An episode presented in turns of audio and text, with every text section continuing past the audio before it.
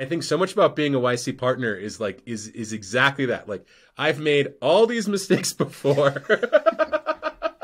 and, and, like, and, I'll probably make them again. And I'll probably make them again. And the only thing that I could say is I know the way out. this is Michael Seibel with Dalton Caldwell. At YC, we often have to have challenging conversations with founders when giving them advice. Today, we would like to talk through some of the hard conversations that founders don't want to have. Dalton, why don't you uh, set this up for us?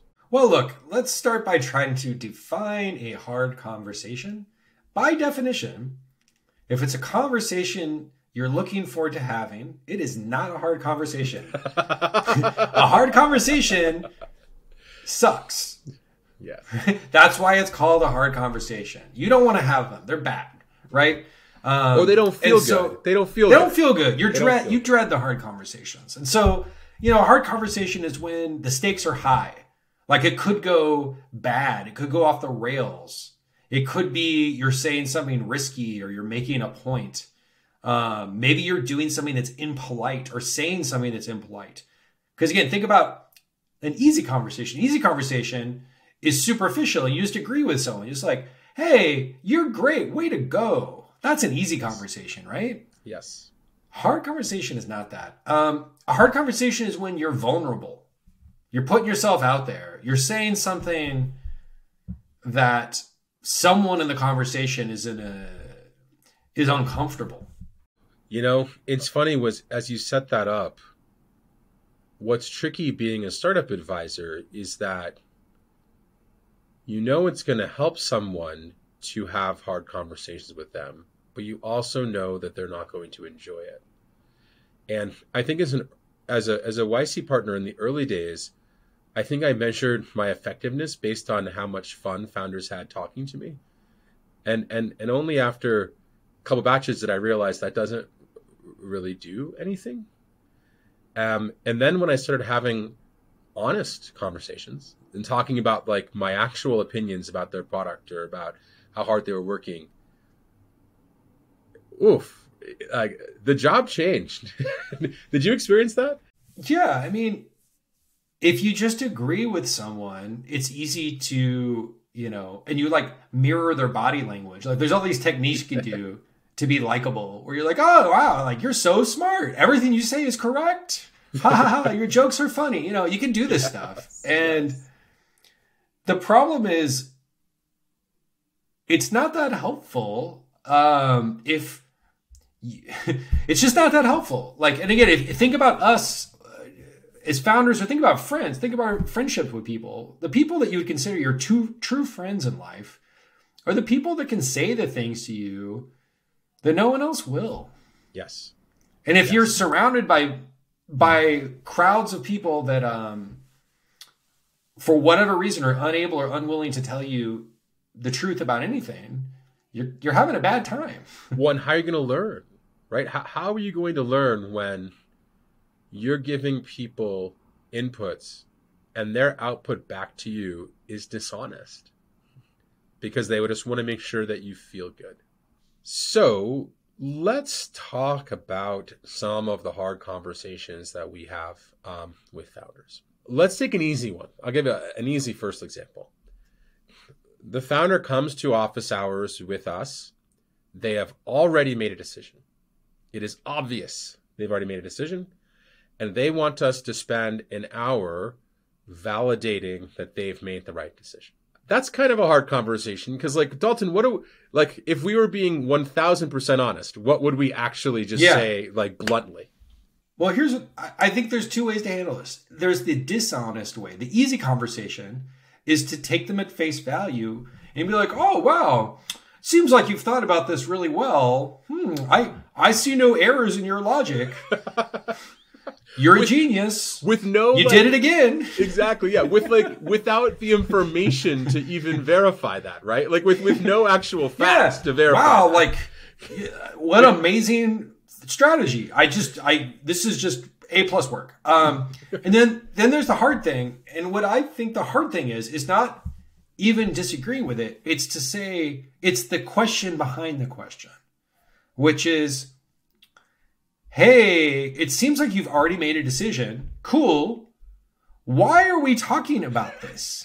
yes. Why are we here right now? Like, Why are we here today? What's the question behind the question? Is it is it that someone else is it that your co-founder disagrees with you and what you're trying to do is bring my opinion into it to prove Yes. that you're right? Yes. Is it that someone else disagrees with like like there's always a real question hiding behind the scenes. And man, people it, it's always there. When I when I when I bring this up, they're like they're like, yeah, there is there is, you know, there's a question behind the question. Yes. By Right, the way, man? isn't Like- this such a common theme? Like, I think if you really want to understand office hours in a nutshell, 60 to 80% of the time, a founder will go into office hours with one question, and we won't even end up talking about that thing. like, that's not the actual Yeah. question. that's not the actual This comes up a lot with like people talking about applying to YC. Like people always like think it's really important. Michael, I have some really important questions I want to ask you about applying to YC. And he talks to them and it's just like, should I apply to like like there's no There's no there there. Yeah. it's a no op. There's nothing there Should is I no report my revenue monthly or quarterly? It's like, what? Like, who? Like, just. Yeah. And so again, I get where they're coming from and what they what they're really the question behind the question I think is I feel insecure and I want to talk to you Dalton and Michael about this so that you give me validation that I should apply. Great. But and so that's the actual question behind the question, not hey, I have this really complicated question about the application that's I don't know. All right, let's stick with hard ones. Um, we're talking to an early stage company, and it's becoming obvious that they're not going to be able to raise the amount of money that they want to raise, and they're not going to be able to execute this magical explosion of spending that they want to execute that they've convinced themselves is what's required to get product market fit. What do you do in those situations? You know, that's a that's a really tough one because you want people to be optimistic, as we've spoken about before, and it's hard to. You never want to be um, short on someone's startup, and so what I would usually say on this one is, think about what a great life philosophy it is to set your expectations low, and prepare for the worst, and then if you get surprised, you get surprised on the upside, not the downside. And so the key in this hard hard conversation is not to debate someone that their plan is bad. Keep the optimism, you know? But isn't it better to sort of have a plan for the worst and not be surprised on the downside? And if you're surprised on the upside, fantastic. Right, man? You're winning. And again, people You're don't winning. want to hear this. This is a hard conversation to have. It's like going up in the airplane do you want to bring the parachute with you or not? Like, I'm not trying to be grim by saying bring a parachute, but wouldn't you want to bring the parachute? Yeah, if you had the choice. What's the downside of bringing the parachute? you don't use it, it's fine. All right, so here's another one that comes up a lot. Um, Dalton, I'd like to spend two hours really going deep on this problem, um, but our office hours um, don't go that long. How do you how do you deal with the? I want to do a deep dive. Yes, this is another one of those question behind the questions. And again, it can be different things depending on the people. I think sometimes what's going on is you're an idiot and I don't have confidence you can give me advice unless I spend two hours showing you a slide deck so I can explain everything to you. Sometimes it's it's not really about the meeting. I just want a lot of FaceTime so we can build a relationship or whatever. Bond and so this is yes. yeah, okay, that's fine. But you see what I'm saying, man? There's usually when someone asks that, there's something else going on. And again, my it's usually the first one for me where they think we don't understand. Again, maybe we don't. I don't know. But like they're instead of them directly saying, I am concerned that you do not sufficiently understand our business. And so I want to make sure you do X, Y, and Z. Okay, that's a hard conversation, but then I'm like, okay, I know where you're coming from. All right, I hear you. Yes. But some weird like, ha- can we meet for three hours? Yeah. I'm always like, why? yes. I want to know the question behind the question, you know? Yes. Well, and what's so funny is if they just said, I don't think you're smart about this particular thing, we would get to the we would get to the meat Yeah, okay. right? We would get to the meat of it. Now, I think there's a couple others that I see. One is this assumption that we are like godlike advisors with complete understandings of every user base and every problem in the world. And like they can kind of like shortcut talking to users if they just spend enough time talking to us. And so that one is just like, folks, like so often in this one, I'm just like, you're having the conversation with me that you should have with your customers. Like, talk to them. Like, I don't use your product. Talk to the people who do. I think the other one, which um, I really try to push back on, is I'm lazy and I didn't come up with the agenda. I want to like roam my random thoughts, and over the course of two hours, we will have 20 minutes of productivity. But I don't want to organize my thoughts, and I want you to accommodate that. And for that one, I'm always just like, that's like, you're not training yourself for success here.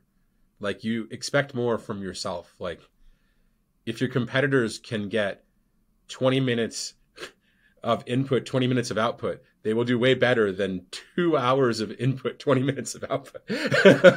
like, um, and just, you know, that seems to kick people into gear.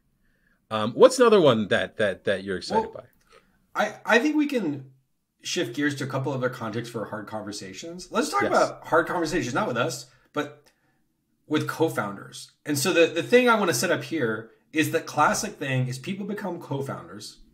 Yes. They've never once had a disagreement or hard conversation. It's all been superficial. We're best friends. We work to, you know, it's all wonderful. And then the first time they have a hard conversation, that's it. Explosion. Tell, tell you've seen this, man. Like what what's going on here? Like Well, first things first, right?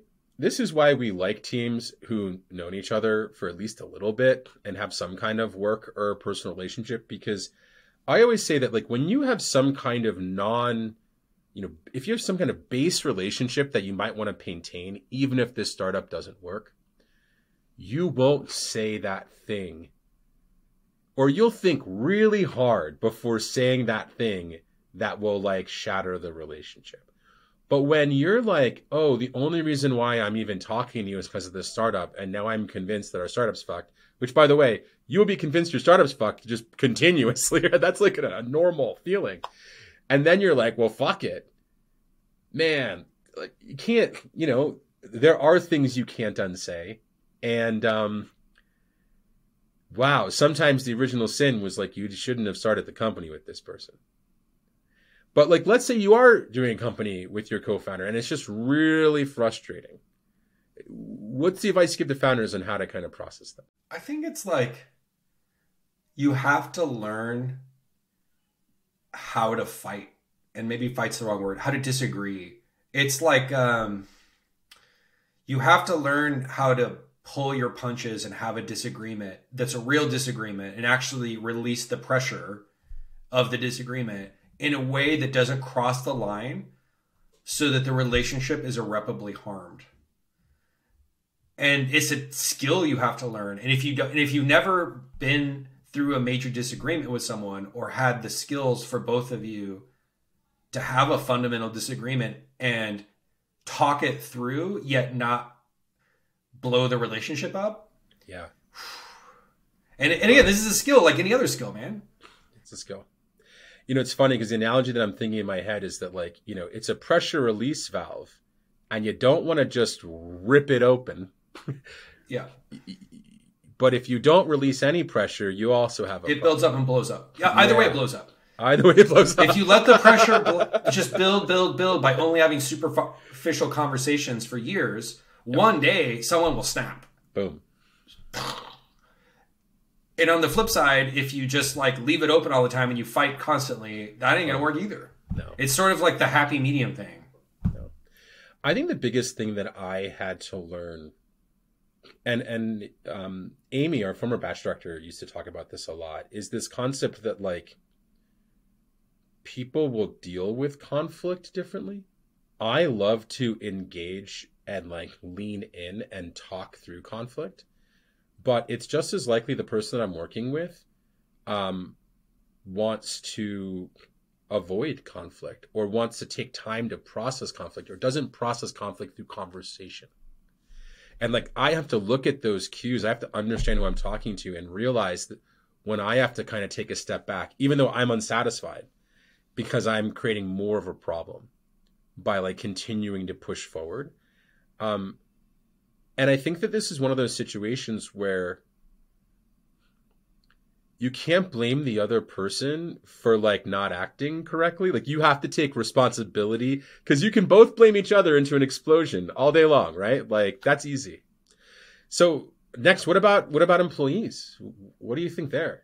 I think it's I think it's the same sort of situation. Again, the the, the dynamic might be a little bit different, but if you're only ever having easy, superficial conversations with people, it's cool until it's not.